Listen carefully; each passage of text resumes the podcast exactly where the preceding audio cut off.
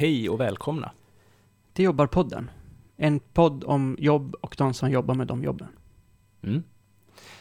Och eh, den här veckan har vi intervjuat en kommunikatör. Mm. På en stor ideell organisation. Mm. Och det är ju eh, lite ihopkopplingsbart med den här journalisten som vi intervjuade för några avsnitt sedan. För att journalisten berättade ju att det var vanligt att folk blev kommunikatörer istället. För att det var så svårt att få journalistjobb.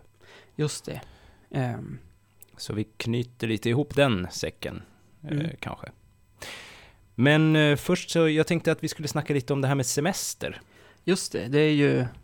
Är det fortfarande semestertider? Mm, de, de som har sen semester har semester nu. Ja, typ sista veckan. Ja, Det är nu ångesten börjar ja krypa sig på. just det. Nu är det alltså 48 veckor kvar, jag. Men, för det, jag har tänkt liksom att man kan gnälla över det och jag kan gnälla över det för jag har ju ingen semester det här året. För jag Nej. jobbar ju timmar och tar alla timmar jag kan få. Mm. Så jag har inte haft så mycket, men jag har eh, inte haft jobb hela sommaren. Ofrivilligt. Ja, så du har varit eh, arbetslös och Ja, ledig, eller? ja precis. Mm. Arbetslös har jag varit. Det, Det är skillnad. absolut. Ja. Ja, det är det. det är, ska, folk ska inte tro att jag tycker annat. Nej, Nej. nej. Men, eh, så det kan man ju, och då kan jag bli lite ledsen, för vi har ju inte kunnat, du har ju sagt att du tycker att det ser ut som att vi har haft en Carl Larsson-semester. Ja, men när jag har kollat på Instagram så har det ju varit oerhört mycket liksom sitta och klirra med fina bestick på Österlen och Mm, västkusten, fiska krabbor, det ena med det andra. mm, Och så barn som står så här i och ser så här lagom skitiga ut som de gör på i motljus. Ja, Mm. precis. Eh, och eh, Och du Ja. har bara suttit på en stol. jag har bara suttit på en stol på jobbet, eller så har jag sprungit runt väldigt mycket på jobbet. Jag har jobbat extra på jobbet eftersom att det har varit semester. Och då har inte alla tjänster varit liksom fyllda. Mm, Tagit extra pass och sånt.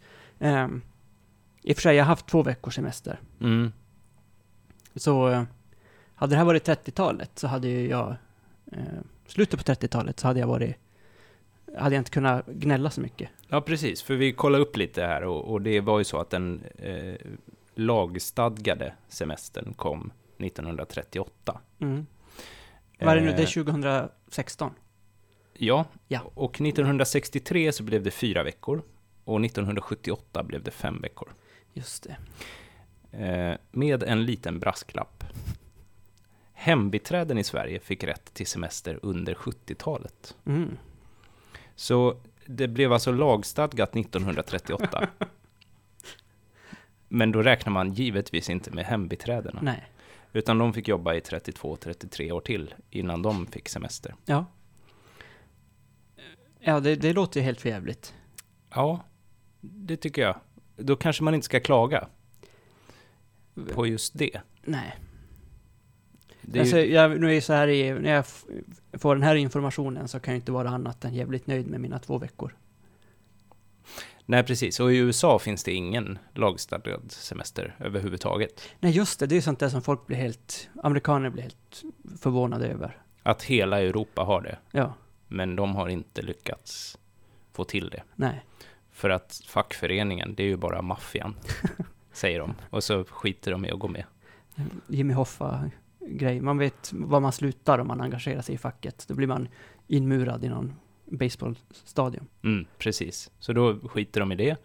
Men det har betytt att till och med hembiträdena i Sverige gick om Det kom Eh. amerikanerna. de in, industriarbetande amerikanerna Ja. på 70-talet. Ja, så jag tycker att vi kan vara lite, vi kan vara glada, även om vi inte har haft någon semester. Så har vi, jag har haft semester tidigare år. Ja, jo men det har jag också haft. Två gånger har jag haft en sån här, en, eh, vad blir det, fyra veckor på sommaren. Mm, Skönt som fan var det. mm, Ehm, och då tänkte jag att jag kan stå ut med vad fan som helst under resten av året. just det, det är det man ska tänka. Mm. Ja, det funkade liksom på mig.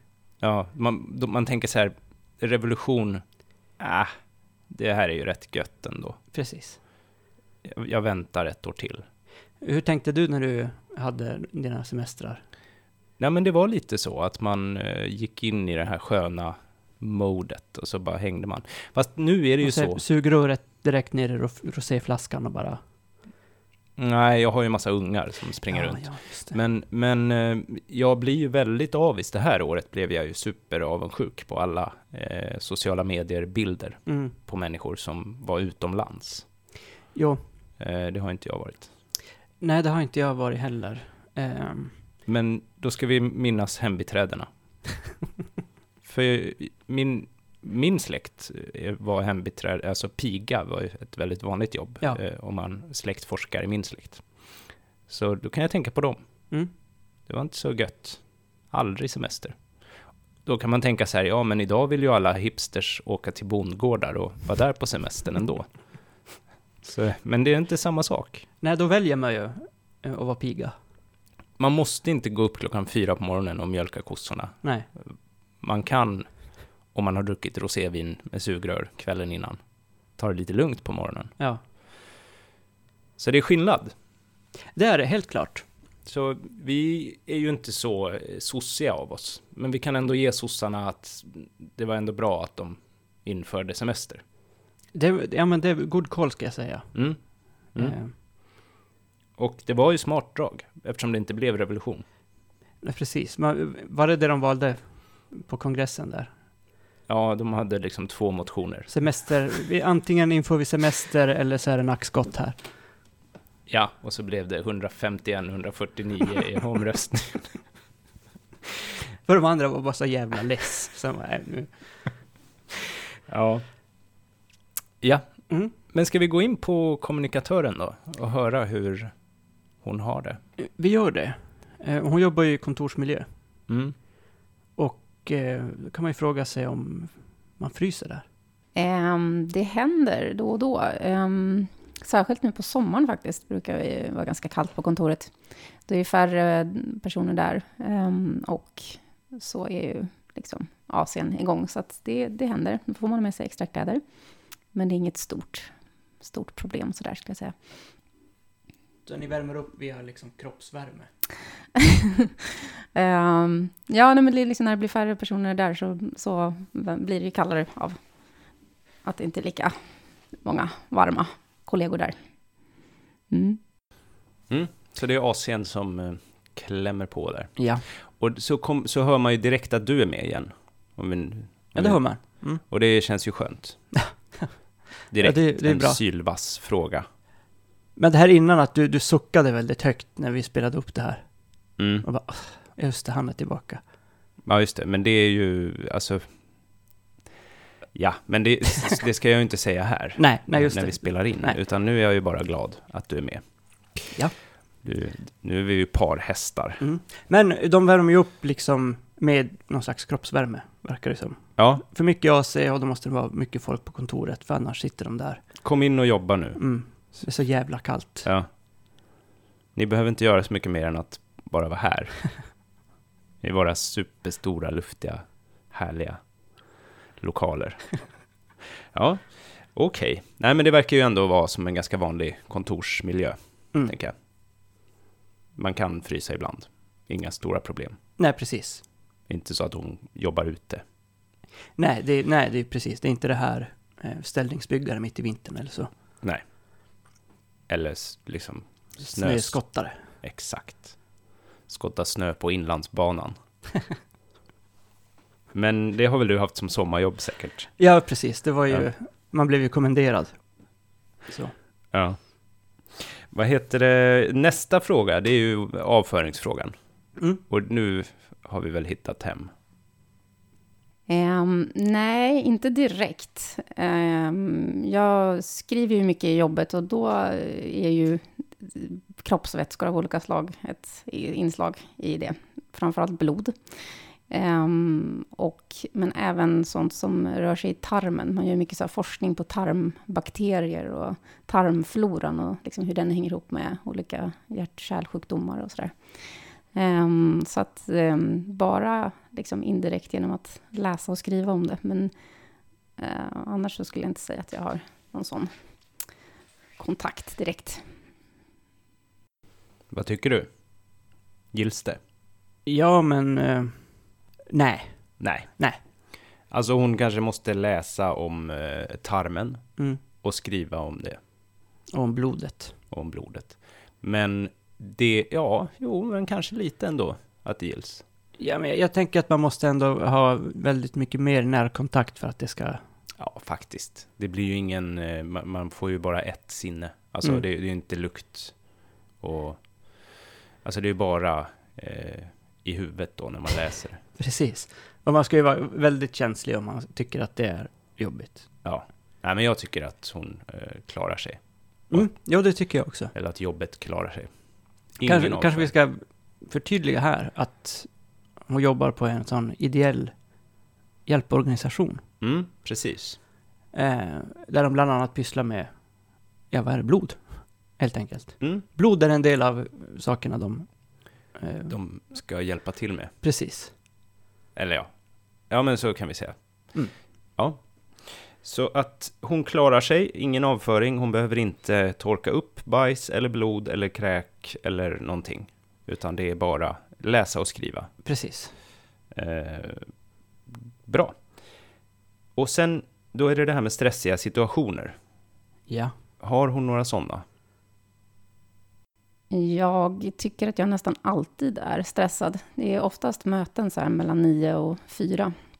Ibland även på luncher, liksom, så att man, det andra som man egentligen ska hinna med, det hinner man typ inte med. Um, så att på ett sätt är det liksom alltid stressigt. Men um, särskilt stressiga situationer, det är väl liksom när... Um, mm, framförallt är det liksom när intäkterna påverkas, och så här, om webben går ner så att vi, liksom, folk inte kan gå in och ge gåvor. Och, eller om um, något system inte funkar, man ska kunna använda sig till någonting och det inte funkar så där. Så. Mycket möten där. Ja, möte 9 till 16. Det är sju timmar. Mm. Och efter det så ska hon ta hand om sina ordinarie arbetsuppgifter. Precis, de arbetsuppgifterna som det stod om när hon sökte jobbet. Ja. De har hon alltså en timme på sig att utföra. Mm. Förutsatt att hon inte gör det på mötena. Ja, alltså har man möten varje dag mellan 9 och 16 så kan ju inte alla vara superviktiga. Det är så här, nu börjar mötet. Det är inte liksom morgonmöte. Det är ingen sån, eh, vad heter det, platsträff, eller vad heter de? Ja, just det. Eh, nej. Utan det här är, möte är dagen. Och sen är det en timme till. Ja. Och då jävlar. Då får man knappra. Ja, För då får man kommunicera. hon måste vara jävligt bra på att skriva på tangentbord, tänker jag. Men det kan ju vara så att hon under mötet eh, får reda på en massa information som hon sen ska kommunicera. Mm. Jag undrar om det är mycket post-it-lappar och sånt som hon sitter med. Mm, det kan det vara. Det här är saker vi borde ha frågat egentligen. Ja, det är synd att vi inte gjorde det. Nappade då. Men vi, det var ju lite... Mm, vi var lite loja kanske. Mm. Men tycker du om att vara på möten? Ja, det gör jag. Mm. Eh, fast bara liksom ibland och så länge som de är intressanta. Inte liksom malande, superlånga möten varje dag. Men eh, jag gillar ändå möten ibland. Sådär. Det är trevligt. Man kan få saker, alltså man kan komma fram till saker på möten. Det är lite det som är Ja, tanken. ja, okej, ja. Och om man gör det, då är det ju bra. Du gillar produktiva möten, kan man säga. Mm, det kan man säga. Mm. Mm. Du då? Du är ingen möteskille? Nej, eller jag vet inte. Jag har ju mest sådana här APT'n, arbetsplatsträffar, Just det. som jag är på. Och det, det hade jag så oerhört gärna sluppit. För det Mm. är ofta ganska meningslöst, för att de kommer alldeles för, för tätt. Okej, så då är det kanske de gamla rävarna som sitter och klagar, eller? Har du varit med på våra möten? Det låter så. Det, för precis så brukar det vara. Det är så det är? Ja. Och det kanske är så här äh, att någon har glömt att diska koppen, eller kan det vara sådana grejer också? Eller? Ja, mycket så här, men vad ska natten göra? Det här har vi skrivit upp på någon lista och eh, det här har jag ju tagit upp tidigare och bla bla. Du vet, Ja. massa sånt gnäll, verkligen. Just det. Lite som att man egentligen kunde spela upp förra mötet på en bandspelare. Ja, Och så fick alla bara lyssna och nicka när de själva pratade. precis. Det och en blandning av Ring P1. Ja, okej. Mm. Mm. Det är stämningen så. Ja, ja. Mm. Så det slipper man ju gärna. Ja, nej men det fattar jag. Okej, så sju timmar om dagen, möte. Det är klart att det blir stressigt eh, då. Ja, man är anställd för att på åtta timmar göra andra saker, skriva om blod och sånt. Mm. Och man märker klockan 16.05 när man precis har suttit vid datorn, då märker man att, dat- att eh, internet har legat ne- nere hela dagen, hemsidan. Just det, och ingen har kunnat donera pengar. Nej, då, då blir det stress. Ja. Mm. Okej. Eh, nästa fråga. Uniform. Just det. Måste hon ha uniform på jobbet? Jag hoppas det. Ja, jag du, tror du inte tänker att det är en sån, eh, vad heter de, Frälsningsarmén-uniform? Precis, blod och eld.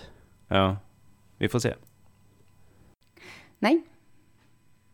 Ingen uniform. Vi är väldigt eh, fria sådär. Vi får vad vi vad vi vill. Ingen tydlig uniform där, som man måste ha på sig dagarna i ända. Nej, det ver- verkar avspänt och bra. Mm. Vi var ändå tvungna att fråga vidare lite, för vi har ju haft andra eh, gäster i vår studio som ibland har behövt ha uniform eh, när de är ute och representerar. Så man behöver inte det om man sitter på möte, Nej, men om man är ute och ska ehm, ragga, ragga donatorer, ja. då kanske.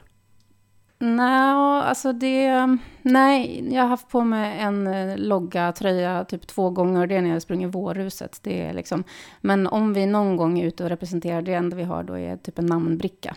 Och sen så tänker man väl på vad man liksom klär på sig. Att man är lite... Vi träffar ju mycket pensionärer så att, liksom att man klär sig lite vårdat och tjusigt med en namnbricka. Men eh, annars inga, ingen annan uniform eller så. Ja, det låter ju lite grann som eh, det där motsatta det Nya Moderaterna höll på med.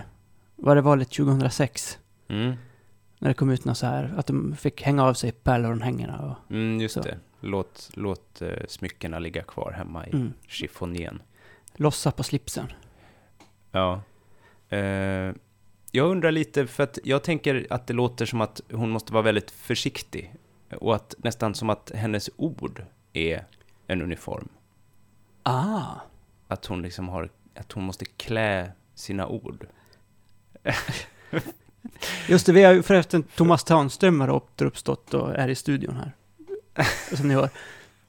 Eh, Men, Nej, jo, men nej, men det, jag, jag fattar vad du menar. För hon, det, hon kanske kan få ha vilka kläder hon vill. Men hon kan ju inte skriva vad hon vill. Nej. Hon får ju inte vara vem, he- helt sig själv. Eh, nej, och hon får inte bara klampa fram till någon pensionär och säga, "Ja, men tja, har du deg? Ja, precis. Så. Nej. Hit med pengarna. Vi Nej. vet nog.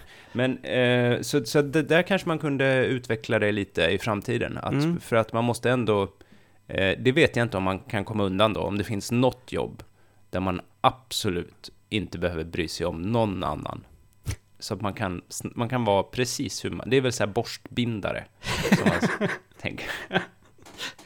Ja. Eller eh, kontroversiell black metal-personlighet.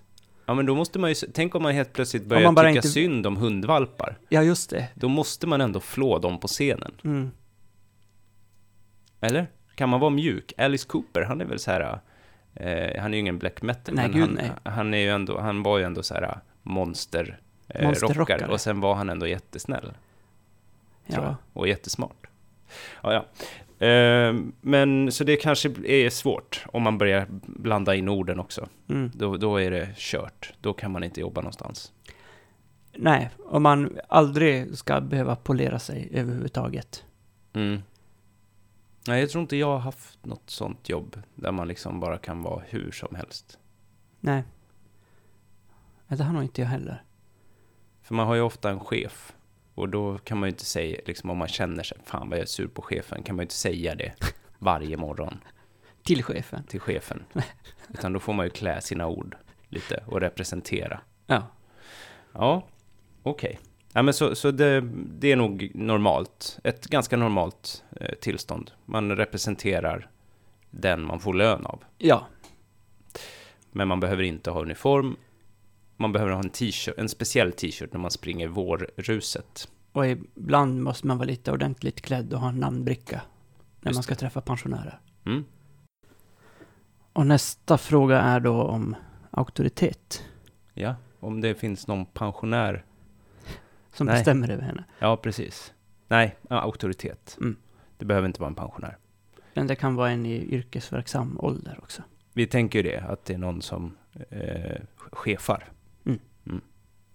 Ja, det gör det. Dels, eh, vi är väl fyra avdelningar och alla de avdelningarna har ju en avdelningschef, så det är ju liksom som en mellanchef. Ehm, så hon är den som jag närmast rapporterar till. Och sen sitter ju de i en ledningsgrupp då, tillsammans med vår generalsekreterare, som är högsta chefen internt hos oss. Ehm, och sen har vi också en styrelse som vi förhåller oss till som ideell organisation. Eh, där sitter jag med som personalrepresentant och de är ju också med och påverkar liksom vad vi, vilken inriktning vi ska ha och godkänner budgetförslagen och sådana där saker. Ehm, och sen finns det ju andra auktoriteter lite vid sidan av som är till exempel att vi har ett forskningsråd som ehm, bestämmer över hur ansökningar och sådär fördelas och godkänns. Så att, eh, det finns ju ganska många olika. Nu Magnus, nu har du väl hittat hem? Herregud, vilket spring. Om alla chefer ska ropa på en och vill ha speciella samtal. Ja. Och sen forskningsrådet också börjar lägga sig i. Mm. Där, om de börjar lägga sig i, Ja, där tror jag det blir... Då tror jag man vet att man har gjort någonting fel. då är det tack och hej. Ja, eller i alla fall att man ska seriöst tänka över vad, hur man har jobbat senaste veckan, typ. Om man, Vad man har skrivit i, i nyhetsbrevet. om man har haft den här t-shirten som man hade under vårhuset på någon olämplig eh, tillställning senare i veckan. Inte tvättad och så är man på eh, PRO-möte. skitfull på ett PRO-möte. Då blir man inkallad Ja. direkt. Och då sitter kanske alla åtta chefer där och det blir ett sånt där sju timmars möte. ja, nej, det här, eh, det här pallar jag inte. Nej, Det kan ju vara så att det finns, alltså det finns ju chefer lite överallt som man aldrig, till och med aldrig, Som ens aldrig träffar. Ja. Mm. Så, så kan det ju vara. Då kan de ju bara, liksom, de, det är lite, lite som att de bara låtsas att de, ja, de vill så gärna vara chef, så de får vara det. Men det är oklart vad de gör liksom. För att alla andra mellanchefer gör allting Ja. innan. Som någon sån här maffiaboss liksom. Gudfadern behöver inte gå ut och göra smutsen liksom. Ja, han har sina capos, eller vad de kallas. Ja. Ja, nej men jag tycker det verkar lite väl hierarkiskt för min smak. Mm. Mm.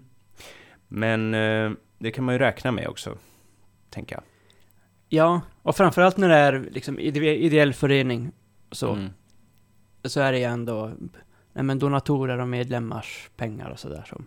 Mm, det skulle ju kunna vara de som bestämde, kan man tänka. Mm. Eh, ska de komma på alla de här mötena då? Mm. Nej, Ska du vara- menar att det inte funkar med demokrati för Ja, att de skulle så, springa runt och alla skulle springa runt och fatta alla beslut. Ja. Massa Ja. pensionärer, man vet ju hur snabba de är. Ja, ja. Mm. Nej, men det, då, du har rätt. Vi kör diktatur istället. Ja, Bra. Eh, vill hon byta jobb? Är det den nu? Jag tror det. Eller är det, har du ansvar för någon annans välbefinnande? jag tror det var välbefinnande vi körde. Okej, jag ber om ursäkt. Ja, men det händer lite grann att man... ehm, jag gör ganska mycket intervjuer med personer som antingen um, kanske varit drabbade själva av en sjukdom eller är anhörig till någon som antingen är drabbad men överlevt eller en drabbad och avlidit av en sjukdom. Så att ehm, då, eh, Eh, det liksom kräver ju ganska mycket fingertoppskänsla. Vi brukar ju helst inte ehm, intervjua folk som där det är någonting som har hänt väldigt nyligen, för att man kanske fortfarande är i chocktillstånd och sådär. Men, eh, men ändå så är det ju ofta att man pratar med folk som kanske gråter och är ledsna och sådär. Det gäller att hantera det på ett bra sätt. Och liksom, man måste fråga frågor för man måste få reda på vad som har hänt, så man kan skriva om det eh, på ett bra sätt. Men man vill ju inte gräva för mycket, så att lite sådär balansgång. Lite balansgång. Ja, Ibland lite balansgång. ja hon, är- hon är en sån mjuk person som glider, kan, kan ställa obekväma frågor på ett bekvämt sätt, Mm. kanske. Tänker jag. Det här ska jag säga ändå kvalar in, tycker jag. Ja, det får man väl säga. Mm. Det kan ju vara eh, väldigt viktigt att man inte klampar. I klaveret. Just det. Ja, så att det är, man ska vara finkänslig. Är, Mm. du, är du det? Eh, Det kan jag vara när det behövs. Ja, Det har jag inga problem med. nej. Och det kanske jag också kan vara, jag vet inte. Ja, du har ju intervjuat folk, inte bara i podden. Det här är ju första gången jag intervjuar folk. Mm. Men du har gjort det även professionellt och har ju fått lön för det. Mm, det har jag gjort. Men då har jag... Var det propagand- propagandaorganet du? Ja, precis. Det Mm. var, det var ju det. Det var ju partiet. Eh, och då så var det inte så känsliga frågor kanske. Okej. Det var inte så att du gick och frågade någon som... Eh, någon få- änka till någon som har dött i en hjärtinfarkt så här. Hur... Dagen efter bara Hur många jobbar på det passet? Nej, det var mer att man kanske skulle... Nej, jo visst, kanske. Mm. Ja, lite. Jo, men jag skulle nog klara av det. Ja. Mm. Ja. Eh, så att, men jag skulle vara väldigt nervös. Speciellt om det fanns så där många chefer. Om man skulle behöva ställa svåra frågor. Och sen så skulle de komma in och bara, ja, hur var det nu igår när du pratade med den där? Varför frågar du den där frågan? Oh my god.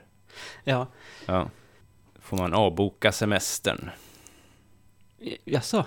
Ja, men jag tänker om man får sparken. Jaha, Man ja, ja. Börjar ja då... jaga timmar igen. mm.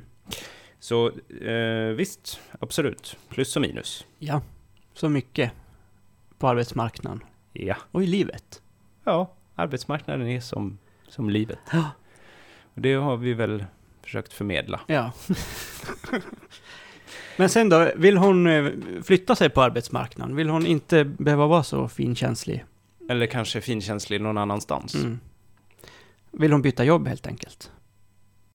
Eh, inte i dagsläget. Ehm, jag har varit där ungefär tre år snart. ehm, och känner att jag har ganska fri roll och får påverka mycket själv. Så att, eh, inte just nu, längre fram kanske. Men jag tror att jag vill hålla mig ungefär i samma bransch och gärna liksom ide ideell organisation. Jag tycker det är väldigt givande.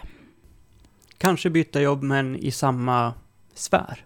Ja, vilket då betyder att hon trivs ganska bra, Mm. tänker jag. För frågan är ju egentligen om... Om man vantrivs på jobbet. Ja. Och det gör hon ju absolut inte. Nej. Nej. Skönt. Ehm, då har vi bara en kort fråga kvar. Mm. Och det är om hon har söndagsångest. Nej, väldigt sällan. Det har väl hänt eh, ett par gånger sådär när jag vet om jag har en liksom, stressig vecka framför mig eller att jag mm, kanske liksom vet att det är något särskilt som de presentation som ska göras eller något sånt där. Men eh, nej, jag trivs väldigt bra så, så att oftast inte. Klackarna i taket. Ja, glad i hågen, måndag morgon, Visslandes. thank God it's Monday. Ja, Mm. slå på eh, kaffebryggaren och visslar. Ja. Don't worry, be happy.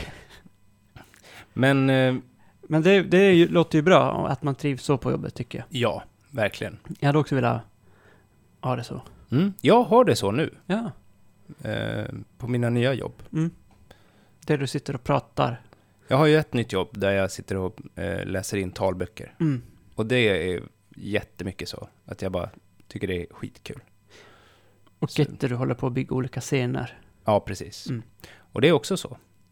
Eh, så jag är jättenöjd. Mm. Bra. Men eh, vad heter det? Sen var vi tvungna att fråga det här med journalist eh, och kommunikatör. För vi pratade ju med journalisten om att det var många som blev kommunikatörer. Ja. Och hur är det då här?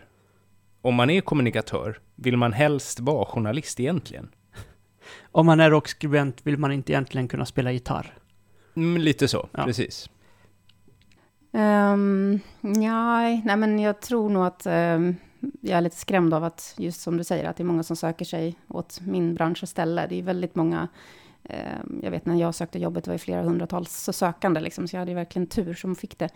Ehm, så att jag är nog lite skrämd om att liksom, tänka att byta till en sån osäker bransch. Det känns... ehm, Men sen skulle det säkert vara kul. Men jag tror inte att jag är, just grävande är nog inte min grej. Jag tror inte jag skulle vara så bra på det. Så hon är nöjd med det hon har. Hon vill inte liksom gå åt andra hållet. Nej. Och mest kanske då för att det är eh, lite otryggt på andra sidan. Mm. Så verkar det ju vara. Och det var ju en helvetes massa ansökningar på det, den Mm. annonsen hon sökte på. Ja, Ehm, det var ju bara att gratulera henne. mm. Hon var väldigt eh, försiktig där med att säga att hon hade tur. Men det är ju så att de väljer den som lämpar sig bäst. Ja, ofta. så, så ska det ju vara. Eh, vi gick vidare med att, för att vi snackade lite om det här med att när, när vi som vanliga människor, verklighetens folk brukar det kalla oss, Mm. Just det, det är vi ja. när, när vi eh, stöter på sådana här typer av organisationer, då är det kanske oftast eh, per telefon, någon som ringer, eller någon som är ute på gatan nere vid torget Mm. och vill att man ska börja eh, vara någon sån här eh, månadsgivare och sånt. Guldkalv. Mycket försäljning Mm. eh, i, i, i den liksom. Ja, det, det är det ju. Mm. Och hur, hur är det då med kommunikatören? Är den också försäljare? Det är väl lite det vi försöker få reda på. Vi, ska vi lyssna? Ja, Ja, absolut. Vi gör massa A och B-tester och sånt på det hela tiden. Och ehm, så att för att se om vi kan liksom öka beloppen och vi ber ibland om en extra gåva till särskilda projekt i, i det gåvoflöden och sådär. Så att det är lite mer försäljning och liksom sånt. Och hela tiden försöka trimma upp och öka gåvosummorna. du vet säkert vad, en, vad A och B-tester är för något. Eh, nej, jag har ingen aning. Det låter som något som man tar med blodprov. Att man tar ett blodprov och då får man, kan man få svar på både A och B. Precis. Ja, men jag tror inte att det är... Det är inte det hon gör. Nej. De försöker ju få eh, öka den här donationsmängden. Mm. Trimma upp. Mm. Mm. Mer och mer ska de ha. Så att man liksom hela tiden växer. Precis. Men vi ska ju säga att de, de tvingar ju in, ingen att ge pengar. Så Nej, tror jag. Det tror, vi tror att det Ja. är så. Mm. Eh, så att de, de eh, pratar snällt med folk och försöker övertyga dem så. För att få mer pengar. Mm. Till forskning som är viktig. Absolut, jätteviktigt. Ehm, men vi har ju också i media, ibland läser vi om sådana här typer av organisationer som kanske missköter sig. Ja, det, det var ju för några år sedan den här spelevinken Johan af Donner. Som jag tror han var för Röda Korset. Som, hur det var, nu minns jag inte riktigt, men jag kommer säga att han försvann med en massa pengar. Ungefär så gick det till. Mm. Eh, så, och då blev det ett jävla hallå, Ja. såklart. Eh, och då undrade vi väl om, det är hon som får ta ja, vi undrar den lite... smällen. Hur, hur går det till när- i den krisen? Precis, när Janne Josefsson kommer, trycker upp micken under näsan eh, på våran intervjuade för att GDn är på eh, konferens. Hur är det då? Är det så att hon får ta den frågan? Jag tror att vi har vår generalsekreterare i den som är vår liksom, talesperson i sådana här frågor. Så att hon är i första hand den som skulle liksom, bli intervjuad tror jag, om det är någonting. Vi hade en sån situation här för några månader sedan. Så att, eh, det, då var det hon som var, blev intervjuad. Um, och sen har jag en annan kollega som är den som eh, sköter liksom, kommunikationen i sociala medier. Så hon skulle väl också få ta en hel del. Um, och ytterligare en annan kollega som tar emot uh, liksom, det som kommer till vår liksom, infomail, om man säger, som dit folk mejlar och frågar saker och så. Så att uh, det kommer ju då och då, absolut. Uh, vi har ju lite kriskommunikationsplan förberedd eh, för sådana saker. Ehm, krisen oftast, ibland handlar det ju om löner, om folk som har, liksom, det brukar komma och bubbla upp någon gång varje år, att någon har tittat lönestatistiken och liksom släpper en lista och så kommenterar de och pratar kring det. Um, och sen uh, en del handlar om uh, kanske djurförsök och sånt i forskningen. Skulle det kunna vara. Uh, där är ju inte vi, liksom där är ju mm, institutionerna som är liksom ytterst ansvariga och sådär. Men det kan ändå riktas mot, mot oss. Um, och sen kan det vara om det är någon forskare som inte har skött sig. Eh, till exempel den här Macchiarini-affären som ni kanske en del har hört talas om, som är de här luftstruparna som opererades in. Där var det en hel del rabalder. Har ni gett pengar till Macchiarini? Vi har gett pengar till honom, men det var, eh, men det var så att eh, inte för de här operationerna som gjordes på människor. Så att det är väldigt, vi vill vara väldigt tydliga med att det var inte de operationerna. Men liksom ryska apor har, uh, har massakrerats med era pengar? Ja, alltså i den, det som vi gav pengar till var inte för eh, det här som han har gjort som, ja, inte okej. Okay. så att eh, vi har svurit oss fria och vi stoppade det här så fort vi fick reda på att, eh, att det var någonting oegentligt som hade hänt. Men ser man där då, eh, typ när Johan af Donner sticker med massa pengar? Ja. Eh, I, vad är det, Röda Korset? Ja, det var det. Eller mm, mm.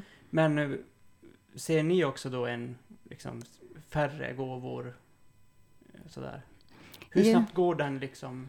Mm, jag tror att det, ja, jo, nej, men det kan absolut uh, påverka. Nu var ju det ett par år sedan, så jag tror att det liksom har hämtats upp för det laget. Vi, det är, för oss är det ju mer kanske att um, omvärldshändelser som flyktingsituationen som har varit det senaste året så har påverkat. Men generellt tror vi att det är så att liksom man då ger personer som kanske inte annars skulle ha gett till till de typerna av organisationer, eh, till, till, nya organisationer, medan man behåller sitt andra givande. Liksom. Så att det, mm, ja, vi har inte sett någon sån här stor, vi har inte haft någon sån här stor kris i vår historia som har påverkat så pass mycket, det, som vi har kunnat se spår av. Där låter det som att det kan bli enormt stressigt. Ja. Jag. Om man har charmats av den där. Av en italiensk doktor. Mm. Ja. Men alltså hans skäggstubbe är ju väldigt Ja, ja, han är jättefin mm. eh, utseendemässigt. Absolut. Eh, men det kan bli hett om öronen på ett sätt som man inte hade räknat med. Nej. ja. Det, nej, jag, där är det nog bra att de har en lite krisplan då, ja. helt enkelt. Och där så får man, då får, eh, då får GDn ta det. Mm. Det behöver inte kommunikatören stå med hundhuvudet. Nej, precis.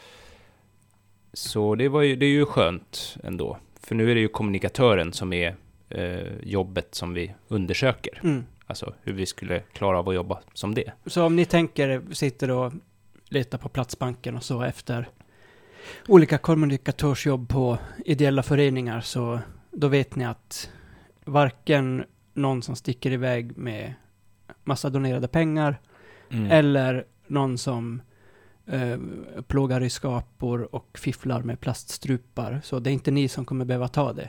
Nej, ni behöver inte kunna svara på frågan vad gör ni om Macchiarini eh, liksom eh, opererar in plaststrupar och vi upptäcker att vi har gett honom några miljoner. Nej. Det kan ni bara, den frågan kan ni lämna obesvarad. Precis. Ja, för det är inte er sak som kommunikatör. Nej. Om ni söker GD-jobb så är det det. Men då får vi lyssna, det är ett annat avsnitt. Det, det är ett helt annat yrke, verkar det som. Mm. Tur att det finns andra som kan ta lite smällar. Ja, ja, det är inte bara alltid dåligt med chefer. nej. nej, nej, det är det inte. Det är... Utan när det kommer något som, någon, som man liksom kan peka på, ta inte mig, ta den stora bocken. Då, då kan det vara skönt. Ja. Mm. Bra. Ja, sen gjorde du bort det här. Ja, precis. Jag fick för mig att hjärt och lungfonden, som hon jobbar på, också pysslar med cancer, med lungcancer då kanske mest. Mm. Det kanske folk tror, jag trodde nog också det. Mm. Eh, men, men ja, du, du, frågade om, ja, det, om så här lungcancer botas måste, kommer de, alltså vad händer om de liksom lyckas med sin vision lite? Får de hem då? Eh, nu jobbar ju inte vi med eh, lungcancer, men, men om vi hade gjort det så. Nej, men vi... Eh, nej, inga cancersjukdomar. Det är Cancerfondens eh, bord. Men eh, KOL och eh, tuberkulos eh, och eh, sarkoidos och så här lite olika lungsjukdomar jobbar vi med. Eh, men ja, nej, men så är det väl. Alltså, vi, vi har ju i vår skrivning är liksom bara att vår vision är en värld fri från eh, hjärt-lungsjukdom. Men det, då behövs inte vi, men vi ser ju liksom, det är visionen i en vision för att den är väldigt ouppnåelig, liksom, eller för att den, den är ju, det är väldigt långt dit, men sen har det gjort stora framsteg. Man brukar säga att här, på de senaste 30 åren så har, liksom, lever man ungefär 12 år längre idag om man har fått en hjärtinfarkt mot för liksom, 30 år sedan.